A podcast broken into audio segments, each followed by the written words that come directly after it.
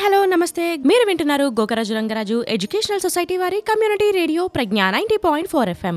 ఇది మన ప్రగతి తరంగం. నేను మీ రేడియో సఖి మమత. రోజు నీరు తాగుతూ ఉంటాం. సాధారణంగా దాహం వేసినప్పుడు, అన్నం తిన్నప్పుడు తాగుతుంటాం. కొందరు నియమంగా లెక్క పెట్టుకుని మరీ లీటర్ల కొద్దీ తాగుతూ ఉంటారు. ఎన్ని విశ్లేషణలున్నా మంచి ఆరోగ్యంతో తొణికిసలాడాలంటే రోజుకు ఎన్ని నీరు తాగాలనేది ఎక్కువ మందికి ప్రశ్నే కదా.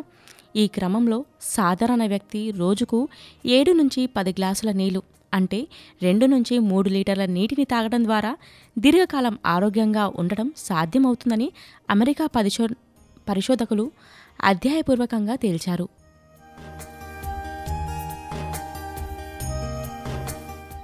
ఎండలో, వేడి ప్రదేశాల్లో పనిచేసేవారు, ఎక్కువ శారీరక శ్రమ చేస్తున్నవారు ఈ మోతాదును కొంతమేర పెంచుకోవచ్చని సూచిస్తున్నారు. మొత్తంగా తక్కువ కాకూడదు, ఎక్కువ కాకూడదు అని స్పష్టం చేస్తున్నారు. తగినంత నీటిని త్రాగడం ద్వారా దీర్ఘ ఆయుష్ను సొంతం చేసుకోవచ్చనే కోణంలో ఆ దేశానికి చెందిన నేషనల్ ఇన్స్టిట్యూట్ ఆఫ్ హెల్త్ 30 ఏళ్ల పాటు ఈ అధ్యయనం నిర్వహించింది.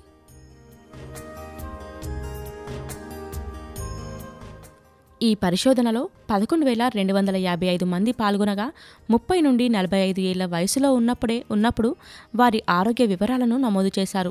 వారు 70 నుండి 90 ఏళ్ల వయసుకు వచ్చాక మరోసారి పరిశీలించారు. ఈ వివరాలు ఈ బయోమెడిసిన్ వైద్య పత్రికలో కూడా తాజాగా ప్రచురితమయ్యాయి.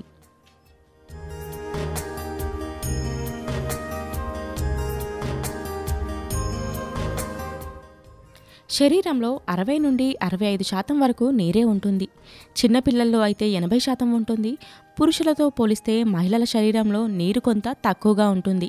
శరీరంలో జీవక్రియలో ఉత్పత్తి అయ్యే మలినాలను కిడ్నీల ద్వారా బయటకు పంపించడంలో నీరు కీలక పాత్ర పోషిస్తుంది.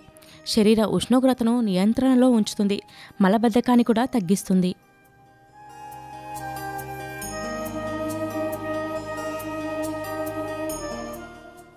శరీరంలోని అంతర్గత కణాల్లో తాజా నీరు ఉంటుంది.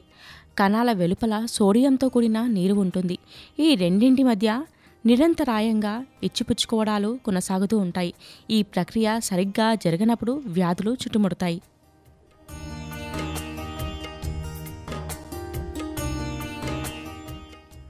నీరు ఎక్కువ తాగినా అవేమీ ఒంట్లో నిల్వుండవు, బయటకు వెళ్ళిపోతాయి. పైగా ఆ నీటిని వడబోయడానికి కిడ్నీలు అధికంగా శ్రమించాల్సి వస్తుంది.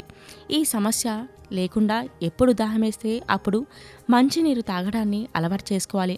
కనీసం దాహమేసిన 15 నిమిషాల్లోపు తాగడం చాలా మంచిది.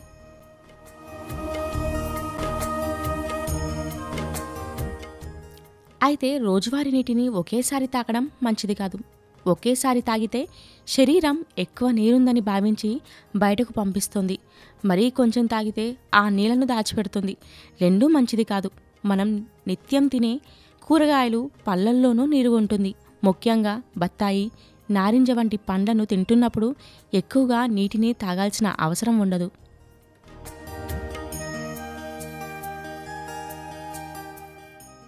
వయసు పెరుగుతున్న కొద్దీ కూడా నీరును ఎక్కువగా తీసుకోవాల్సిన అవసరం ఉండదు.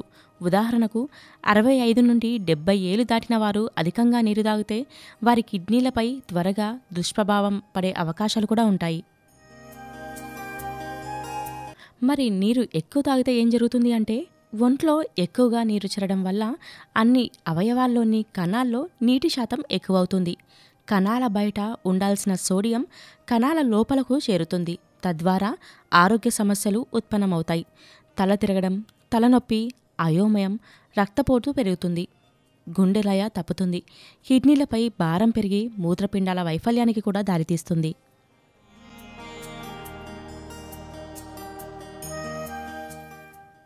ఒకవేళ నీరు తక్కువ తాగితే డీహైడ్రేషన్కు లోనవుతారు. కిడ్నీల పనితీరు మందగిస్తుంది. రక్తపోటు పడిపోతుంది. కండరాలు పట్టేస్తాయి. ఈ సమస్య ముదిరితే అవయవాల పనితీరు, జీర్ణక్రియపై దుష్ప్రభావం పడుతుంది. మలబద్ధకం, తలనొప్పి, చర్మం, నోరు ఎండిపోవడం, నిస్సత్తువ సమస్యలు తలెత్తుతాయి. మూత్రం పసుపుపచ్చ రంగులోకి వచ్చిందంటే ఒంట్లో నీటి శాతం తగ్గిందని అర్థం చేసుకోవాలి. ఈ దశలో వెంటనే తగినంత నీరు త్రాగాలి. ఈ సమస్య ఎండాకాలంలో ఎక్కువగా కనిపిస్తుంటుంది.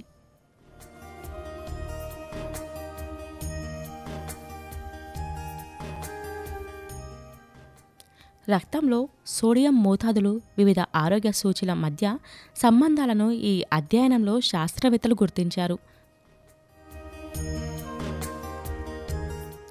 ద్రవాహారాలు తక్కువగా తీసుకున్నప్పుడు రక్తంలో సోడియం మోతాదులు పెరిగినట్లు తేల్చారు.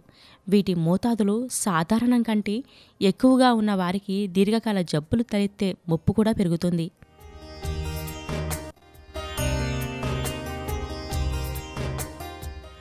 శారీరక వయసు అంటే పుట్టిన తేదీతో వచ్చే వయసు కాదు, అధికంగా ఉంటున్నట్లు చిన్న వయసులోనే మరణించే ముప్పు పెరుగుతుందన్నట్టు పరిశోధనలో తేలింది.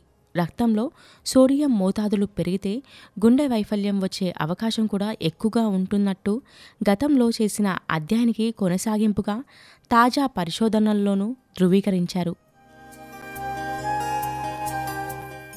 ఈ సమస్య పరిష్కారానికి ద్రవాల ప్రాధాన్యాన్ని ఇక్కడ నొక్కి చెప్పారు. అలానే తగినంత ద్రవాలు తీసుకుంటే వృద్ధాప్య ప్రక్రియను నెమ్మదింపజేసుకోవచ్చని, దీర్ఘకాలం జబ్బులు లేకుండా జీవించవచ్చని అధ్యయనం తేలింది.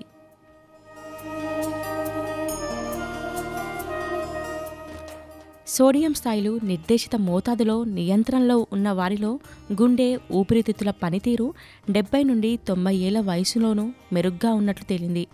రక్తనాళాల్లో వాపు అంటే ఇన్ఫ్లమేషన్ సమస్య కూడా తక్కువగా ఉంటుంది.